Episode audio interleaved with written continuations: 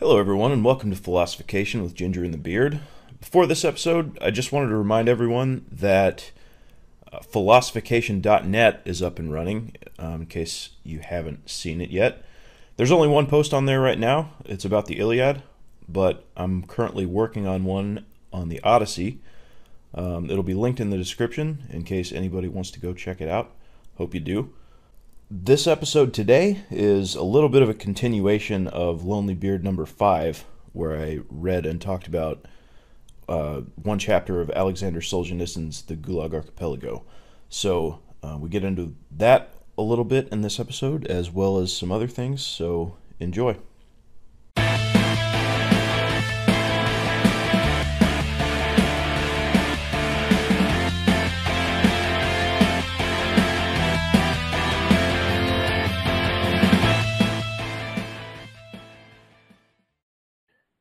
The views expressed in this show are those of the authors and do not necessarily represent the official policy or position of the Department of Defense, Department of the Navy, or the U.S. government. Yeah, how do you like the hair? Much better. I I like it better. I thought you were starting to look like a dirty, dirty hippie. I know you were going for Viking, not hippie, but still, Yeah, I'm starting to hate it. So this is yeah, gorgeous, beautiful. yeah. I, I like it, but I'm uh now I'm like George Clooney from Oh Brother Where Art Thou. Every time I wake up, I'm like, how's my hair? yeah, and I bet it looks horrible when you wake up. Yeah, yeah, it does. Yeah. Also, I gotta like put I gotta put stuff in it, otherwise it'll just look amazingly shitty. Okay. Wow. Well, But yeah, it looks good. I do like it. Anyway, Maybe you could finally find a wife. yeah, one day. Yeah. Um, well, what do you want to talk about today? Uh, well, I guess you already covered a lot of your own thoughts on on the uh, Lonely Beard episode you did just recently, but I'd love to uh, to kind of revisit that at least briefly with the Yeah. two of us. Yeah, that's so. Um, yeah, if if for any of our our listeners who haven't seen it, I did a an episode um, recently where I read chapter four of the Gulag Archipelago by Alexander Solzhenitsyn. Um, and what made me think of it was what I'm seeing in the the reaction to the Christchurch shooting, and it happens every time there's a shooting or an act of terrorism like this, where there's basically an expectation on anyone in the public eye where they're supposed to come out and just denounce the shooting and tell everyone that listens to them how evil and, and monstrous the shooter was. And regular people do this too, like in regular conversations. It's like we call him a monster, we call him a psychopath, whatever. Um, and it's like a knee jerk reaction that people have th- that we have to do that before we say anything else about the incident or, real, or really. Um, and I think it's odd because it's like no one disagrees with that. That's not a controversial thing to say. Of course, it was an evil act. Um, but you know, th- I know we talked a little bit of, on the phone about this yesterday, but I think it's weird, or I think it's an indication of how little trust people have in each other today. Yeah. Um, like think of, I think probably even just 10 years ago, if you would have asked any random person after a shooting like this, you know, do you think your political leaders of either party support a terrorist walking into a mosque and gunning down innocent people? I think 10 years ago, people would have said, no, of course they don't support that. They're, they're elected leaders in America. No one supports that. But I think today, people's answer to that question would, would be, I think a lot more people would say something like, well, did they come out and publicly denounce it? Yeah. And if not, well, who really knows? Like maybe they are for it secretly, you know? Yeah. Yeah. And I find, and I find that odd. Yeah, I've always thought that was weird. Like, in fact, what I thought of it this time too, um, when I saw Mitt Romney uh, Senator Romney like did that, right? And it wasn't. It's not that what he. It's not that it doesn't matter. I mean, he he's pretty prominent voice now. He's a freshman senator, but he's been in politics for a bit. People know who he is. You know, people care what he thinks. But I thought, like, if he's doing it, then doesn't don't all 100 senators have to do it, and all what is it, 435 uh, members of the House have to do it?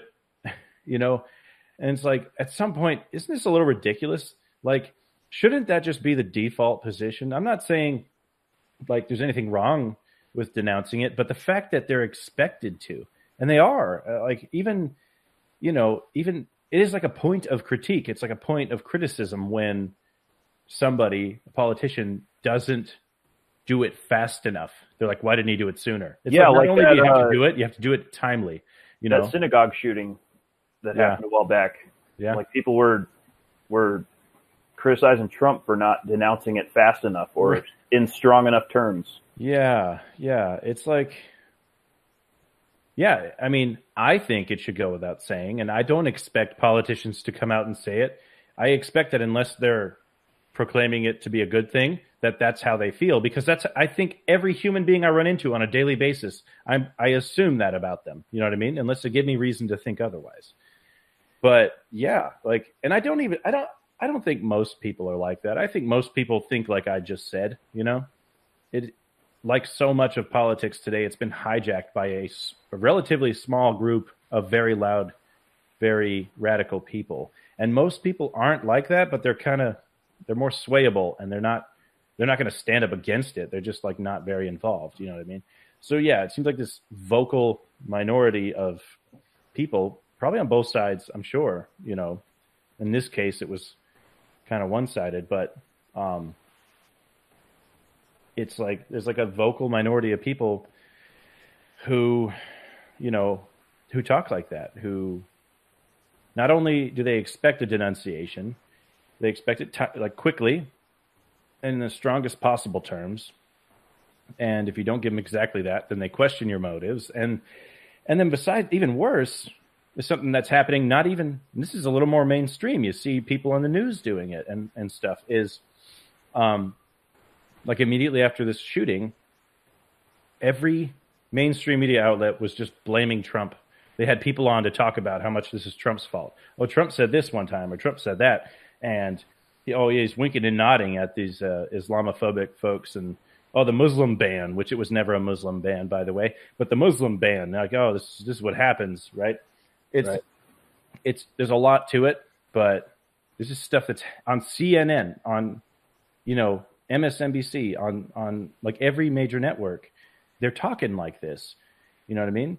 They're they're blaming rhetoric that has nothing to do with killing people, has nothing to do with violence, has nothing to do with, you know, uh, extremism, but you know, they're using it and trying to claim that they're not only are their opponents not sufficiently upset enough when they don't, you know, uh, denounce it quickly, but now it's their opponents are responsible for it. Right. And it's completely one sided. Like, as far as the people are concerned who want to use that argument, who want to say that rhetoric is responsible for those things, it's completely one sided. Like, Ben Shapiro refers to the congressional baseball shooting all the time Right. about, uh, you know, it was a Bernie Sanders supporter who did that. Yeah. And, you know, if you're going to apply that standard, that uh, rhetoric, that the leader's rhetoric is responsible for acts like that, then you have to apply it equally. And, it's, Yeah. and they don't. It's completely one sided. Like yeah. Bernie Sanders wasn't responsible for that shooting, and you know, but Trump is responsible for this shooting. Like it doesn't. Yeah. And of course, Bernie Sanders Completely was one-sided. responsible for that shooting, right? Yeah, nobody was responsible for any of those shootings. Yeah, Like- except the person who did it. you Right. know? Yeah, that's funny. It's so it's not, there's so much to this. Like like we talked about, there's the the expectation of denun- of denunciation immediately. That's a weird, bizarre thing that's going on. There's the blaming of the other side uh, for like for related rhetoric that is, but that does not advocate for violence and does not in any way push that. And and then there's also this other thing going on, which so I, I see two two big things happening with this Christchurch shooting, uh, which is which is really dangerous and really freaking me out a little. And one is that people are trying to go after guns. Obviously, that always happens, right? Um, New Zealand did it, and everybody under the sun who you know has the anti-gun agenda has been proclaiming that New Zealand is the poster boy and that that we should be like them and and all that. And then on and then the other thing is that people are talking about hate speech again, right? Anytime yeah. people start talking about hate speech, it's not good, all right? And and and this is the thing. People I generally think people, most people, not politicians necessarily, but most people I think their hearts are in the right place. They don't they pe- awful people are saying awful things and that's gross. And we all find that appalling, right? White supremacists out there, you know, saying stuff like that.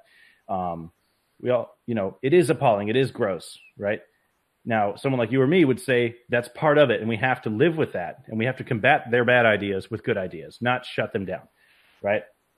Yep. And and then the other side is also appalled by it, but thinks we have to shut it down. And again, I think their heart is in the right place because what they're trying to prevent is something like this shooting, right? They think that if we could just stop all the evil rhetoric, then there will be no more evil people, right? We can just stop evil stuff from happening if no one ever talks about it, right? Um, that's a bit of a straw man, but that's basically what you know what it is. And so I always think of this. So anytime you see anybody listening, if you see someone on Facebook or Twitter talking about hate speech or how or radicalization online radicalization that's a word they're that's a term they're using now right? This is what happens when people like jordan peterson and ben shapiro are allowed to write books and and and have talk shows and go around then people start shooting people in mosques. They, they try and make this link. If they start talking like that ask them what are you proposing? Just say it. What are you proposing? You know? Because that's fun. That's great to talk about. Are you proposing censorship are you proposing that a government agency, we maybe we create a whole new one whose entire job it is to find hateful speech and stop it, right? Or do we just pass a law that where you can get sued for hateful speech? You know, it's like, or go to jail or whatever. It's like, what are your policy positions? It's the same thing with the guns, right? And I can see this happening more and more with the free speech thing. Is you have a lot of talking point yelling matches now, just like guns was and still is, right? But you never get policy positions because it's so extreme and outrageous that only the most extreme people are actually saying it. You know what I mean? It's almost like that no one's trying to take your guns thing. You know, people like we need common sense measures to to save lives. Now it, it, it's yeah. it's it's like that now. It's like we need common, common sense. sense. We need common sense free speech restrictions. Exactly right. Yeah. And so no one's. I, I just feel like that's where it's going, and and this isn't even in America, right? And yet this is worse. You know, this is worse than the synagogue shooting, right? They talked about online radicalization and hate speech with the synagogue shooting uh, a few months ago, right? But this is worse, right? They're talking more about it, and maybe it's because it was Muslims that were that were the victims of this shooting, perhaps. Uh, yeah, you know, so, this rem- this reminds me of I don't know if you ever listened to that Joe Rogan podcast when he had uh, when he had Tim Pool on with Jack Dorsey and um, I did not whatever her, that that woman's name was, like Vijaya Gad or something. Right. I heard about like this. That. I saw a clip. Yeah, and, and like this is you you talk about scary stuff. This is scary to me. It's when people like Jack Dorsey. Jack Dorsey is talking in this podcast about how he wants to promote free speech on his platform on Twitter. And the way he's going to do that is by restricting people's speech. Right. Like he's he has to put put restrictions on people's speech so that other people feel safe to talk on their platform. It's like it's this mental gymnastics where they where they convince themselves that the way we're going to protect speech is by restricting speech. Yeah. And it's like and I've heard I've heard this argument talked about by people, you know, random people for a while, but you know, these are people in positions of power in very powerful corporations like Twitter. Um, Yeah.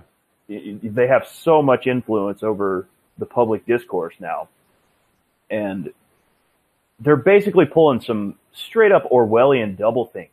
Yeah. It's like every time I hear that, I have a new thing, and I've done it a couple times at this point, but I, I have a new thing where every time I hear somebody or see somebody making that argument on social media, I'm just going to post the uh, in the comments. I'm just going to post the the quote from 1984: "War is peace, freedom is sl- freedom is slavery, ignorance is strength."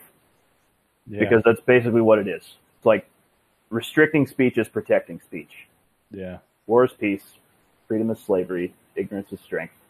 Yeah. That's exactly what it is. Like you, there's no, God, the mental gymnastics there are, Yeah. are astounding. Yeah. Yeah. So that's what's it's so crazy because it's not even in America. And it's like I think it might just be the fact that it was Muslims who were attacked that has these this same group of people that's always loud and always talking like this, you know, they don't get to talk that as much when it's Jews that are shot down. They don't think of Jews as a protected class that they need to, you know, go and fight for and uh, you know, because Yeah. of this hierarchy. Jews are a weird one. Jews Yeah. are like, they can be an oppressed minority when they need them to be, Yeah. but other, Yeah. other times when they need them to be white people, then they're white people. Right, and they kind of were doing that with the synagogue shooting, but this is like so much more of a reaction, and so it was it was funny how how it took a while for the whole gun control ep- ep- uh, issue to come up because New Zealand is so heavily gun controlled. Right, it wasn't until the prime minister announced their new rules that all the politicians jumped on board and were like, "See, this is what we should do." Um, but before that, they weren't being like, you know, oh, if only there were background checks. Of course, it's New Zealand; they have background checks. You know, it's like they have everything. You know, um, so anyway, um, Yeah, it's almost like the, it just took a few days for them to figure Yeah. out how they're going to spin this into a gun control thing. yeah, It's yeah, like it's like it took a it took a few days, and they're they're thinking Yeah. about like how can we make this about gun control? right, right. But before that happened, they were already talking about online radicalization. I've seen it from politicians, right? Like not just the same people you always expect that are always talking about hate speech. Um, politicians are talking about online radicalization. I hate that word or that that phrase. That is dangerous. We need to stop talking like that. Okay. Now we can address that problem. That is a problem, and and we can address it, right? But I think, like we've heard in so many different, much smarter people than us say, um, that those ideas only thrive in the dark, and we have to shine light on them. Like it's better that they have a platform.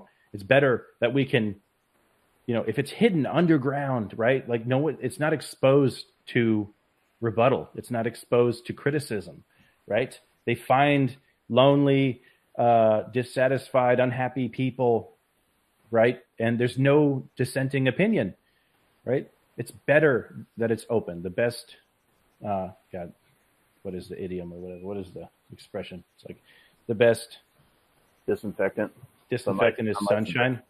disinfectant. Yeah. Yeah, sunlight's the best disinfectant. Exactly. Right. So I agree it's a problem and we should address it with debate, with reason, with, you know, intellectual honesty. And, and I, I, I want there to be people who devote their time and effort to going and arguing with these people. You know what I mean? Almost like flat earthers or, or any other weirdos, right?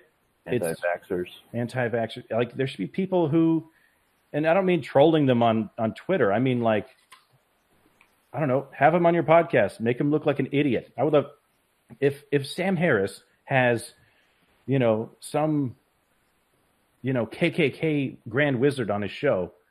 How do you think that's going to go? Is that is that making a platform for the Grand Wizard, or is he going to get smacked down with logic and reason, and he would get obliterated? Right. That's the best thing that can happen right?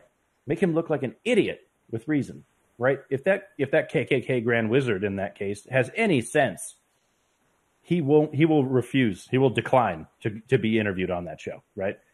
He should just see that coming. There's nothing like it's the easiest argument to make that you shouldn't hate people because of what they look like. and that we're all basically the same, and that race is basically an invention, you know, and that there's nothing special about your melanin levels or your gonads or whatever. It's, you know, so that's that's like the easiest argument ever. And people who are afraid to have that argument with white supremacists or with, you know, I don't know, are there even male supremacists? Whatever, if that's a thing, you know, that that type of misogyny, uh, maybe that exists. Um, whatever, anti anti homosexual, anti whatever. You know, you can find these people, and what could be easier than arguing with those people? You know what I mean? It's like arguing with a flat earther or something. okay.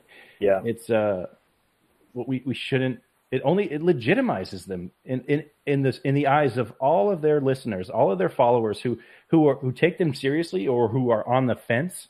It just legitimizes them. It makes it makes them look feared, and you know, in a way, we are afraid of them, right? But it makes them seem more legitimate to their listeners, to their followers, and to the people on the fence. So, um, we all agree there's a problem with online you know, radicalization. But in the in this context, people are talking about censorship. They're talking about and and the and the and the worst part is they blur the line.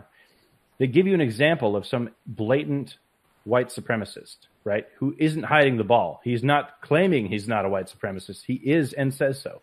And then you lump in there Joe Rogan or like Ben Shapiro. Right. Or Jordan Peterson. Jordan Peterson. You take, his, you take his book off your website. Yeah, holy crap. Yeah. Jesus, dude. Nobody, anyone who who looked at New Zealand, like so. This is funny because this is what happened. They New Zealand came out with all those anti with the new uh, gun ban, right? The assault weapons ban, uh, and and a bunch of left wing politicians were praising it, right? And now and then since then, uh, I don't know if it's a government or just I don't know exactly if it was like a store that decided to do this or the government's involved, but now they're they're banning books. Yeah, right? it was a store. As far as I know, it's like a major, like a major book retailer in New Zealand. They just right. decided to stop selling Jordan Peterson's books. Right, but and it, so it wasn't so it wasn't the government, which is that's something that a lot of people on the left are saying. They're like, "What are you so scared of? The government's not oh, restricting. Oh, yeah. the government's not banning books." The problem like, is, it, yeah. You know, that's why I think this. Uh, a lot of it is why I think this is so insidious, yeah. because if it were the government doing it, if if the government were restricting speech the way Twitter is restricting speech, everybody would be all up in arms about it, or they would have been a long time ago. Yeah. And but the fact that it's private companies doing it, it makes it seem on the surface like it's less like it's less dystopian. Right. But you know, if if these companies have become powerful enough and, and gained so much influence over the over the public discourse like Twitter has, there's no difference. Yeah. It's like there's no difference between them doing it and the government doing it. Like it has yeah. the same effect. It's a private jackboot, you know, as opposed to a, you know, public jackboot. Right. But um, I think what I was getting at with that is that uh, the same people who are praising New Zealand as this beacon of hope, like even if it isn't the government, that demonstrates the difference in culture in New Zealand and America. Nothing against New Zealand. I like the Kiwis. I just did a mission with a bunch of them uh, down in Antarctica, and the salt of the earth, wonderful people, hard workers, and uh, they're a lot of fun. But it's different, right? They are a commonwealth of a kingdom right? We are the United States of America, right? Liberty is the most important thing, and, and it's it's demonstrative of the way they reacted as a people. Okay, so sure, it's a company, but that's okay with them, right? That's just that's that's not out of the ordinary. They're okay with that. It's that is a culturally appropriate thing to do is to ban a book, you know, which is oh my god, it's twelve rules for life. I haven't read it yet, but yeah, find me a book that has less to do with a mass shooter shooting up a mosque. Yeah, jeez. Like that's insane, right? So th- the point is New Zealand's values, some of their values when it comes to individual liberty, individualism in general, aren't in line with ours. So we shouldn't be holding them up as some beacon that we should be following. And anyone who is thinking that in guns and sees what they're doing with free speech now should be embarrassed that they ever said anything before that. So, um, yeah, this uh, this is, and and the worst part is I haven't read the guy's manifesto. Um, I've uh, you know I've heard people talking about it. I never direct quotes really, but it's from what I've heard. This is exactly what the guy wanted. He he wanted yeah. to start a civil war in America by causing gun control. He wants he wanted to get the liberals up in arms, not literally because they they don't have any guns, but you know to get them up in figurative arms so that they ban weapons and the and then the conservative people that have been saying Molon Lab Labe this whole time actually put their money where their mouth is and fight back. And they want to. He wants to start a civil war in America. He wants. He threw. He did. He name dropped just so that people would do what he knew they would do. Which oh look, they said they said Candace Owen. He he likes Candace Owen. He's a white supremacist. She's black. What the hell? He dropped her name on purpose so that people would do that. And people are doing exactly what he he wants them to do. Yeah. And the the whole media is like a bunch of trained seals. Yeah. Like fucking god, man. Yeah, you know what this is this is like what's really different now, right? And we talked about this a little bit, but this is like the second big thing that's happened in the last couple of months that really demonstrates how broken everything is and how predictably broken everything is. So the first one was this whole Covington Catholic thing where the media jumped all over these kids uh, when you know the the Native American guy was drumming in their face, and you know the video was cut where it made it look like this this pretentious little white kid was smirking in the face of some Native American leader at the in, at the Native American Indigenous Peoples March, you know, which was just a total lie, right? So that the way the media reacted was so predictable, right? That it actually all got started by this fake account who's like it was it was actually like a guy in Brazil who the but the account was for a woman in California, a fake woman in California. It had a profile picture of some woman. It was like a teacher in California. That's the original. Like that's not where the video came from. The video was shot by whoever had the cell phone, right? But the original post that got like spun up and, and went viral all over and got retweeted a bajillion times and liked a thousand times and, and commented on, you know, whatever. That original post was from a fake account who that's all they do. Like they're trying to just get people up in arms. Like, and like the account was like when Twitter came out, Twitter found that out through their own investigation and they shut down the account and they talked about it. They said like it was some it was actually a guy in Brazil, even though it said it was a woman from California, and that it basically what was really suspicious is that it never really took a side.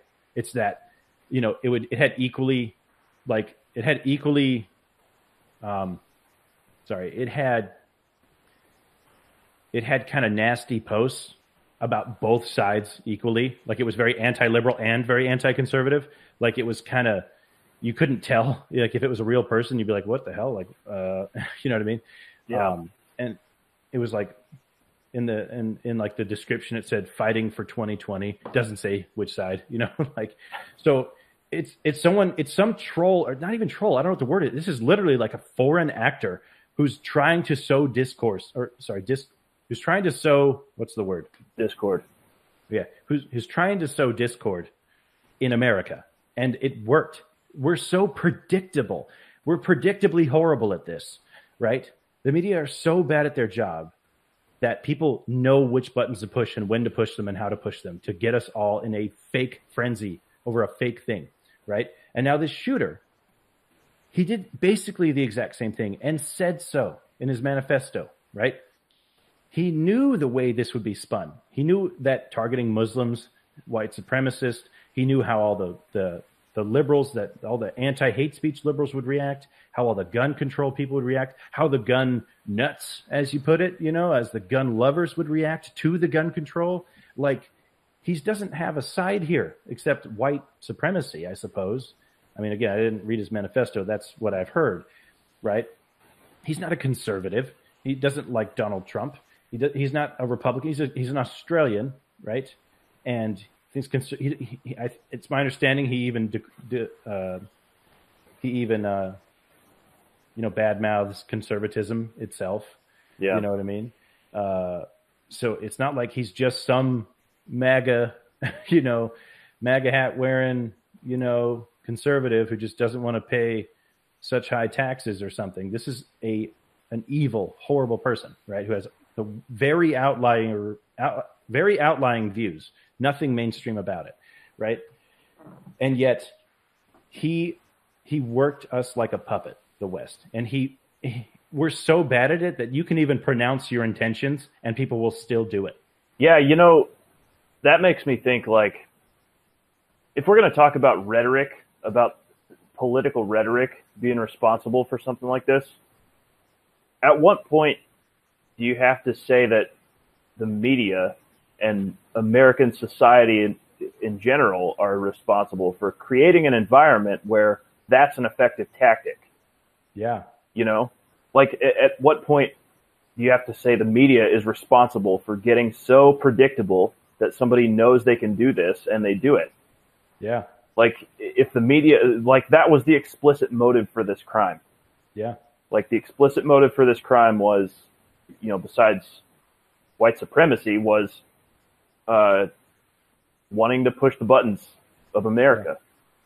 Yeah, yeah to cause so, a civil war. And you know, I'm not saying like, I'm not saying that I think the media is responsible. I'm saying if you're going to apply that standard and say this rhetoric creates an environment where stuff like this happens, well, apply it to that too apply yeah. it to the fact that the media has created an environment where that's an effective tactic to use on America.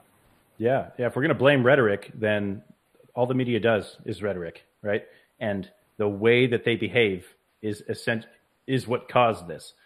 Now, again, like you're saying, I'm not blaming the media, but if that's the way we're going with this, like maybe he still would have shot Muslims because he hates Muslims, but his motive, his goal was to start a civil war, and he's going to use all these defects that we have in our system. So, who's responsible for these defects?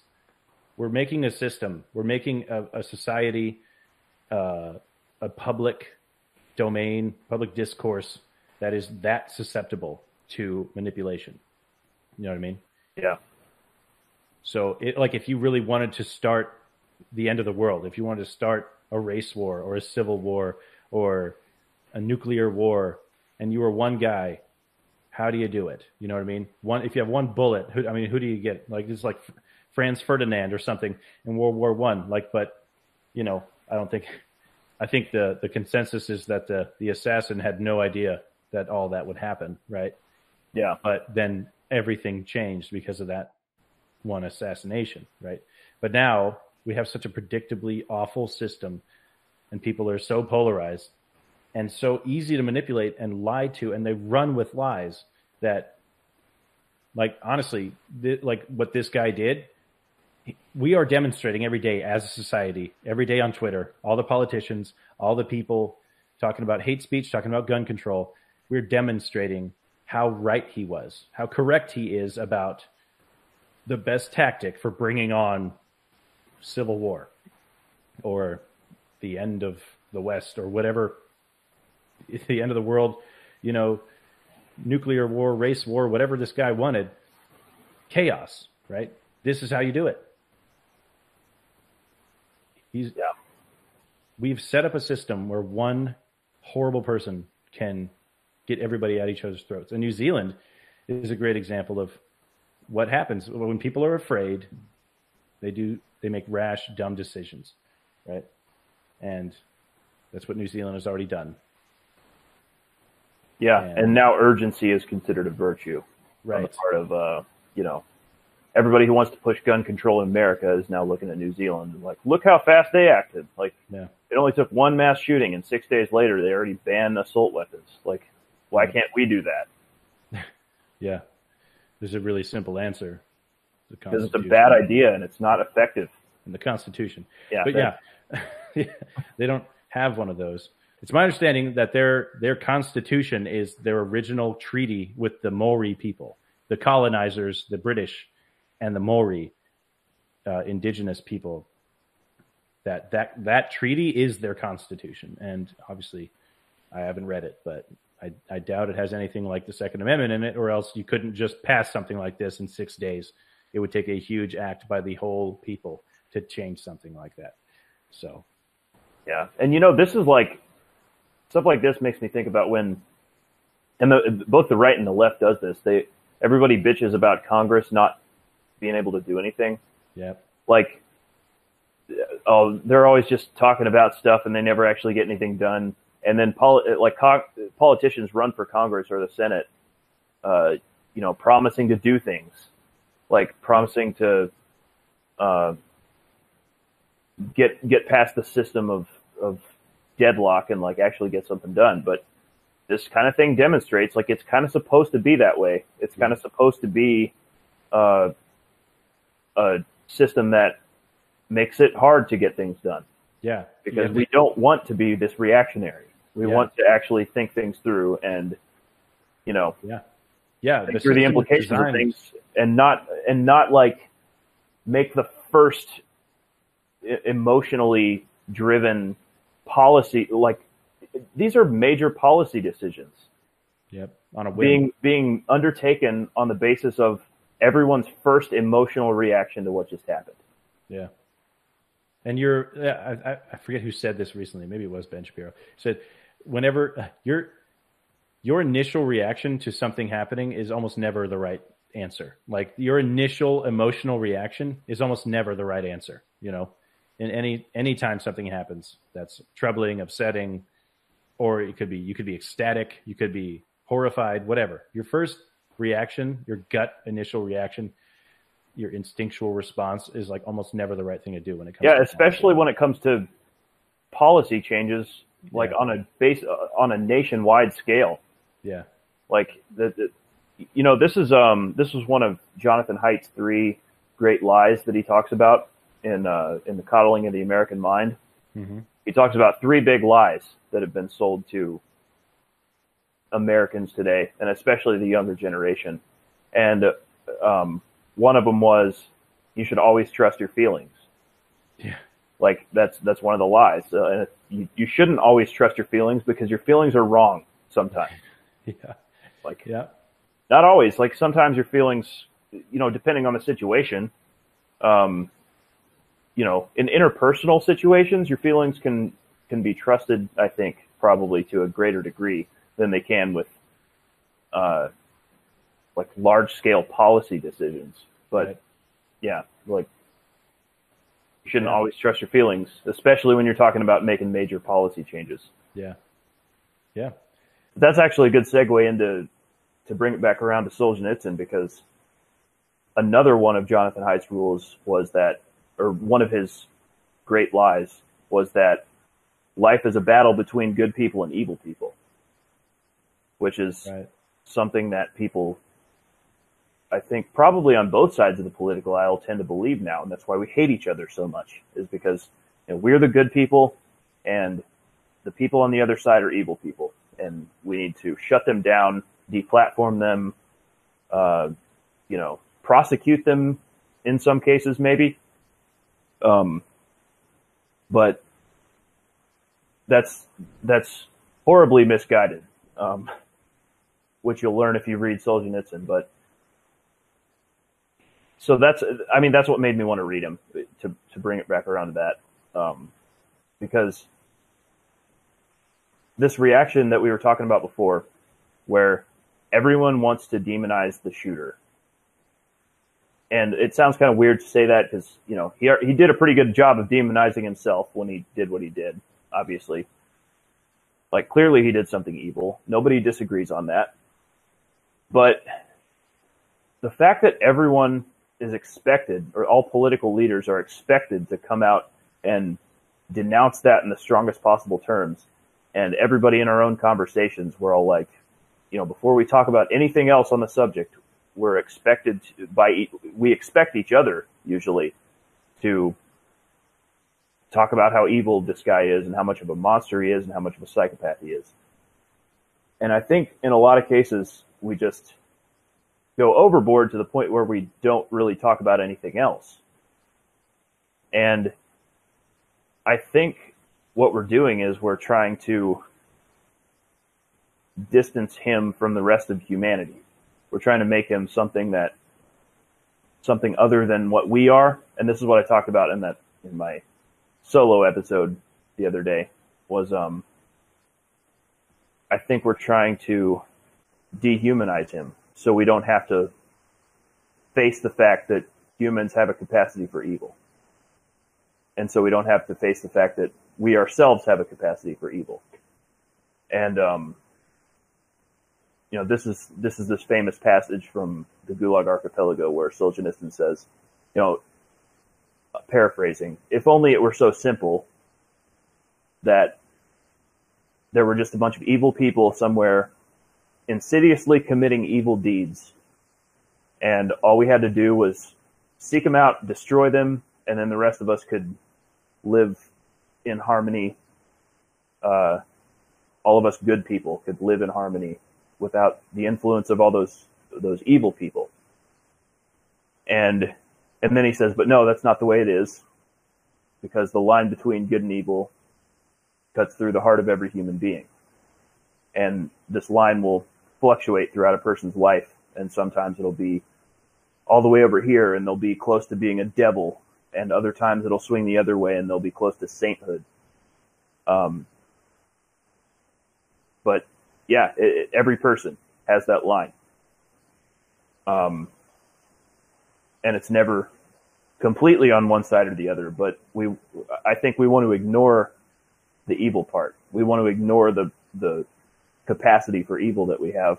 And so we go completely overboard and we expect everyone to go completely overboard on demonizing the shooter. Right. Right. So why don't we think about now what's useful about that knowledge, right? So this this reminds me of you know a class that we both took uh, at the Naval Academy, and I forget if it was ethics or leadership. It may have been a little bit of both. Uh, similar topic, but it, it, I'm almost certain it came up in ethics, right? You know, we talk about these uh, experiments, right? The the prison experiment and and all these other things. There's so many demonstrations that uh, that otherwise good and normal people can do horrible things. And I'm not trying to say in any way this guy was a good and normal person, right? I'm not saying that. For all I know, he is. There is something wrong with him. He is whatever, but that's not the point here. All right, I'm just saying. Uh, we we talked about even like Nazis and like their stories, like, like there's common foot soldiers, or just citizens like women, or old old men, you know, people who weren't, you know, military age men who were still participating in the system, right? Um, and we see all these people who, before the war, were basically good, virtuous people. And then because of whatever influences, whether it was the crowd or whether it was, you know, some of them were just going along, but some of them were like, did buy it, you know what I mean? And did evil things when and they never would have thunk it you know they never would have thought that before right? So the point of us learning about that in that class right? And i remember this was this was kind of like a heavy moment in that class was the point of even thinking about that and and and researching and and studying and like all these examples of of evil people doing evil things is is it's a very eye-opening and heavy moment to realize that like it could have been you. Your circumstances right. have so much out, circumstances outside of your control have so much to do with how good or bad you are, right? And the point there isn't to take. I don't think the point there is to is to let anyone off the hook for doing awful things. The point is that we need to know how it happens, right? So that we can defend against it.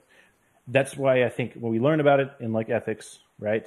And that was sort of the takeaway I had at the time. And, and, and what I'm getting at when I said, what's the practical takeaway from even talking about what you just said, like the heart of the, or the, the line between good and evil goes to the heart of every human, is like the practical takeaway that we can take from that is if we know what happens to otherwise good people that makes them do awful things, if we know what happens there or just are aware that it can happen, then maybe, just maybe, we'll be a little bit more prepared to defend against it. You know what I mean? So it's it's I don't even know what the answer is, and I don't suppose psychologists know exactly what causes it. I'm sure there's in all these examples there's different stuff, and you can't know how you're going to act in certain situations. But if you can, it seems to me that if you can just acknowledge that it's possible that even you could do horrible things, that makes you more prepared to defend against it, to keep it from happening. If you're conscious of it happening, right? So uh, I do think, obviously, this guy is evil and he is a demon, right?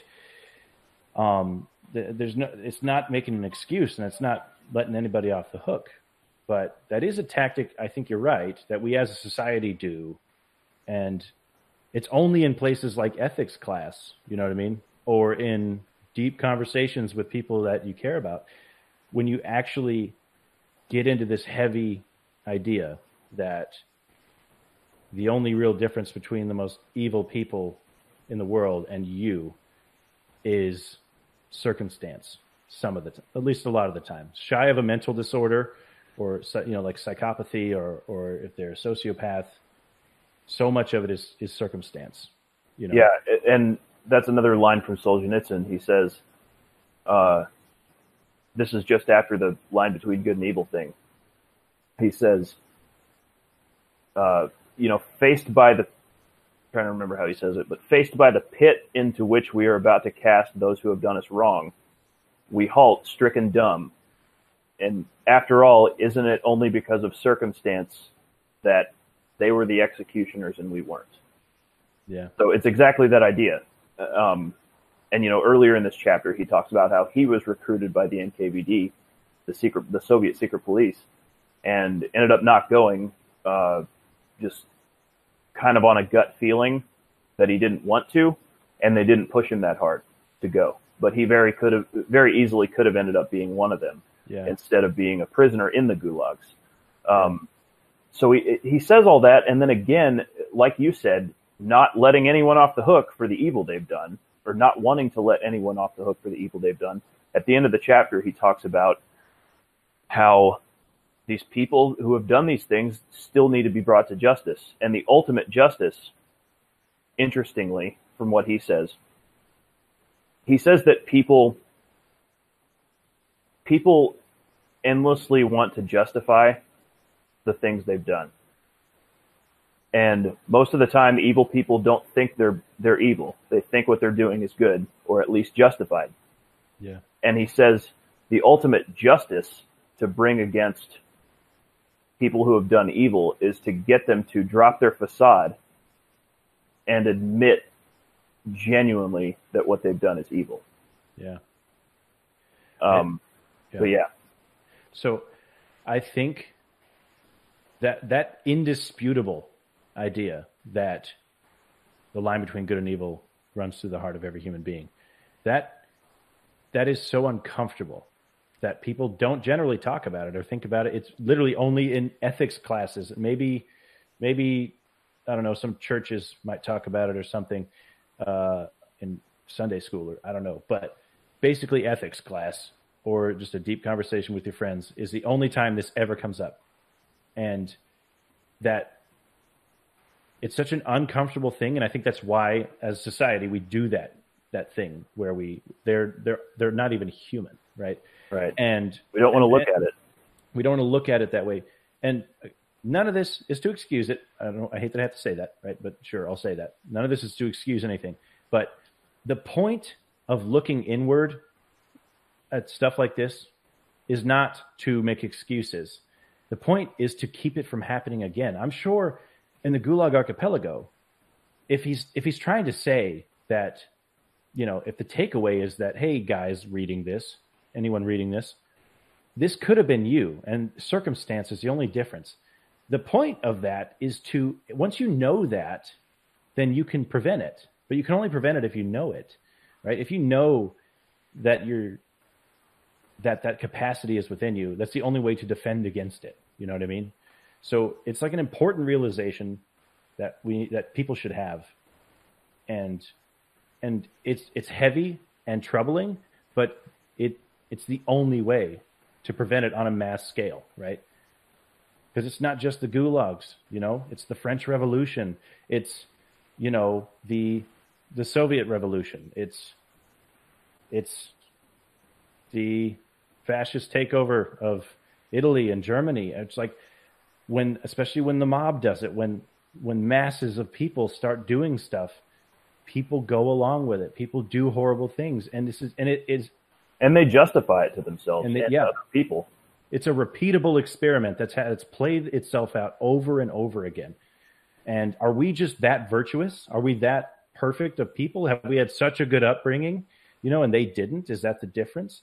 You know, so none of it is an excuse. Like like you said, like I'm saying, and and, and like uh like Solzhenitsyn. Yeah, and if you read if you read the Gulag Archipelago, you will know uh, it's very unambiguous that that's not the point at all. Like yeah, none of the point of this is to excuse anything. Yeah. The point is to learn from it. That if we know that it could have been you, maybe when your time comes and you have a choice, you'll make the right choice. If you just if you know it's happening.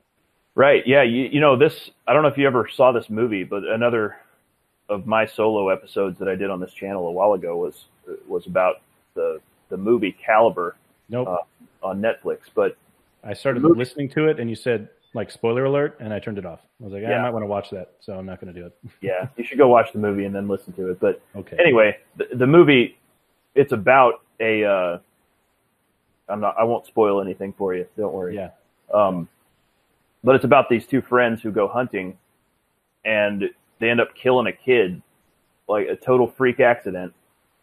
Um, like it, it genuinely was an accident. They didn't mean, they didn't do it on purpose or anything, but they kill a kid while hunting and then they decide they're going to cover it up instead of, you know, owning up to it to the authorities and, and, uh, dealing with the fallout. But it's a perfect example of of a situation where these guys probably hadn't thought about this before. They they probably hadn't thought about their own capacity for evil, and this is what I talked about in the episode. Like they hadn't faced up to that before, and so when they were confronted with a situation where it was it was already an ugly situation, and they were either going to have to make it, you know, go through some more uncomfortable stuff and face up to to what they did, um, or take the easy way out and do even more evil things to cover it up. And they ended up doing even more evil things. And it's it's stuff like that. It's like it doesn't even have to be, uh, you know, an evil act that was premeditated, like this, like this shooter. Like he premeditated this, right? He planned this, and and there wasn't any it wasn't like a spur of the moment thing. Like some random freak accident happened and he ended up doing something evil to try to get out of it. Like he he planned that out, but it doesn't even have to be that. Like some random life circumstances, this could happen to any of us where some random life circumstances happens and you're thrust into a situation where it's it's going to be bad either way, but you could make it less bad by doing something hard but but right Yeah. and not compounding the evil by doing something even more evil. Yeah. And so I think if we take the time to think about these things and, and take the time to realize that we are capable of doing evil, uh, we'll be more likely to act rightly Yeah. if those circumstances ever ever come to pass. You know? It's just armor against against it happening to us, you know. We're just we're just building our armor against it if we think about it. If we think about what does it reading something like the Gulag Archipelago, uh, watching something like that movie, you know, or even in the ethics class when they talk when they go through these examples, you know, the point of thinking about it and having that realization and learning how it happens by doing so you're strengthening your armor against it happening to you so Yeah. Yeah, yeah. and back to the point about um, people not wanting to think about this stuff. Another thing Solzhenitsyn says, like right after the line, the human heart line, he says, "And who is willing to destroy a piece of his own heart?" Yeah.